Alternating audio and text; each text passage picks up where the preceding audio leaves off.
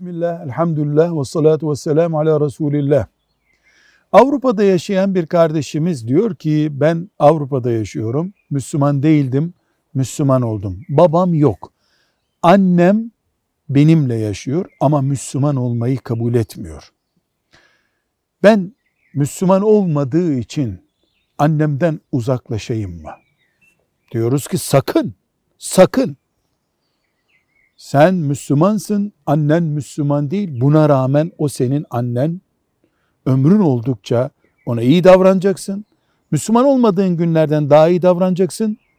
Allah ona hidayet nasip ederse Müslüman olacak. İnşallah iki Müslüman olarak beraber olacaksın. Ama asla Müslüman olmadığı için annene evlatlık yapmamayı düşünmeyeceksin. Velhamdülillahi Rabbil Alemin.